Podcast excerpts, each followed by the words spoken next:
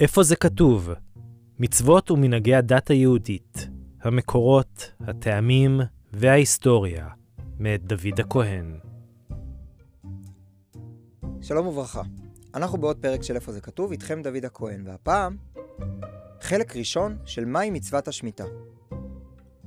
יצא לכם פעם לראות בצדי הכביש על יד שדה שלט שבו נכתב כאן שומרים שמיטה?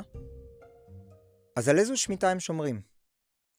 מצוות שמיטה היא מצווה מהתורה שמורכבת מכמה חלקים שונים, ומתוכם שניים הם עיקריים.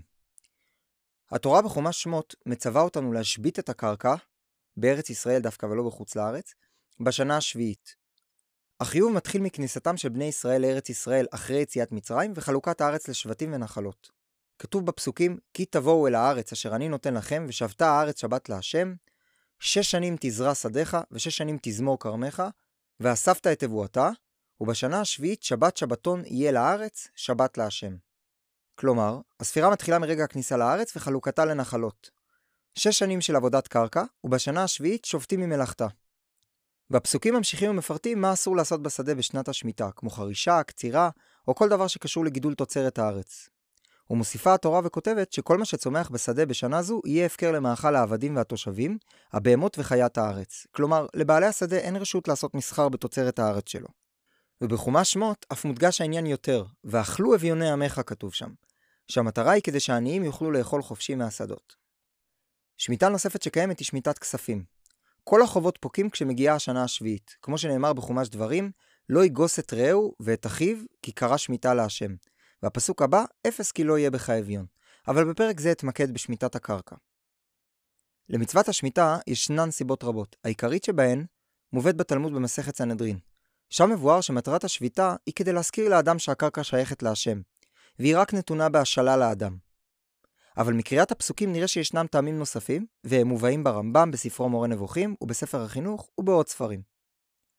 חלקן סיבות רוחניות, וחלקן סיבות חברתיות סוציאליות. הסיבות הרוחניות הן כדי לזכור שהקרקע שייכת להשם, כמובן בגמרא, וגם כדי ששנה אחת יעזבו את מלאכת הקרקע, שזו עשייה גשמית, ויקדישו את זמנם לעיסוק רוחני כמו לימוד תורה. ויש שמסבירים שלאדמת ארץ ישראל יש אישיות עצמאית, כמו לאדם. וכמו שאדם עובד 6 ימים ושובת ביום השביעי זכר לבריאת העולם, וכמו שהרחבתי בפרק של שמירת השבת, גם הקרקע עובדת 6 שנים ושובתת בשנה השביעית, זכר לבריאת העולם. והסיבות הגשמיות הן גם כדי לאפשר מנוחה לקרקע, כדי שתצמיח יבול טוב יותר, וגם כדי לתת לעניים הזדמנות לקבל מזון ללא הגבלה, ללא צורך בקיבוץ נדבות, כמו שכתוב בחומש שמות, ואכלו אביוני עמך. אפשר לראות את השילוב הזה של הסיבות הרוחניות והגשמיות חברתיות במצוות השמיטה בחומש שמות. שם מוזכרת המצווה בפרשת משפטים, בדיוק באמצע, בין רשימה של מצוות חברתיות, כמו השבת אבדה, עזרה לחבר, לא לשקר, לא להעיד עדות שקר וכדומה, לבין מצוות רוחניות, כמו שבת וחגים. ישנה מחלוקת בחזל, אם מצוות השמיטה בימינו היא מהתורה, או רק מצווה מדרבנן של שימור מה שהיה. אחד מהתנאים, רבי יהודה הנשיא, למד שהשמיטה קשורה למצוות יובל, שזו מצווה מהתורה שאומרת שכל 50 שנה הקרקעות שנמכרו חוזרות לבעליהם. וכיום שאין מצוות יובל, כי לא כולם יושבים בארץ, אין גם מצוות שמיטה. אבל רבים אחרים חולקים עליו ומביאים ראיות לדבריהם, ומה נפסק להלכה? מחלוקת שחוזרת על עצמה מתקופת הראשונים ועד ימינו. בכל מקרה המצווה קיימת, גם אם לא מהתורה, לפחות מדברי חז"ל. אבל מצוות השמיטה לא נשמרה כל השנים. בספר דברי הימים נכתב שהגלות הראשונה של עם ישראל הגיעה לאחר שהם לא שמרו את השמיטה. גם הנביא ירמיהו, על פי הפרשנות של רש"י על הפסוקים, מוכיח את עם ישראל על כך שהם לא שמרו שמיטה.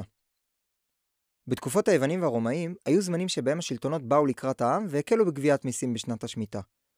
בגלל הקושי הרב לשמור את המצווה באותה העת, כמו למשל בזמן יוליוס קיסר. אבל היו זמנים בהם הם הגבירו את המיסים, מה שגרם לקושי רב בשמירה על מצוות השמיטה, כמו שמתואר בגמרא במסכת סנהדרין. התורה בעצמה גם מתייחסת לקושי הרב של החקלאים לשמור על מצווה זו. נאמר בחומש ויקרא, וכי תאמרו, מה נאכל בשנה השביעית, הן לא נזרע ולא נאסוף את תבואתנו. כלומר, כאשר תבואו בחשש אמיתי מאיפה נתפרנס ונאכל אם אנחנו לא עובדים את האדמה, עונה הקדוש ברוך הוא, וציוויתי את ברכתי לכם בשנה השישית, ועשתה את התבואה ל3 השנים. אלוקים מבטיח שהשנה השישית תהיה בברכה בתבואה שתספיק גם לשנה השביעית והשמינית. בפרק הבא נדבר על שמיטת השמיטה בימינו בארץ ישראל, על הפולמוס של היתר מחירה ועל שמיטת כספים. אז לסיכום, השמיטה במקורה היא מצווה מהתורה המחייבת השבתה של הקרקע בארץ ישראל והפקרת הגידולים כל שנה שביעית, כאשר הספירה מתחילה מכניסת בני ישראל לארץ לאחר החלוקה לנחלות ושבטים. הסיבות למצווה זו הן רבות, חלקן סיבות רוחניות שהעיקרית שבהן היא הכרה שהכל שייך להשם, וחלקן סיבות חברתיות כמו הדאגה לעניים. בימינו זהו פולמוס שלם אם החיוב מהתורה עדיין קיים, או שהוא בטל בגלל שאין לנו יישוב מלא של הארץ, כי לא כל עם ישראל מתגורר בארץ ישראל. אבל מצווה מדברי חז"ל בוודאי קיימת.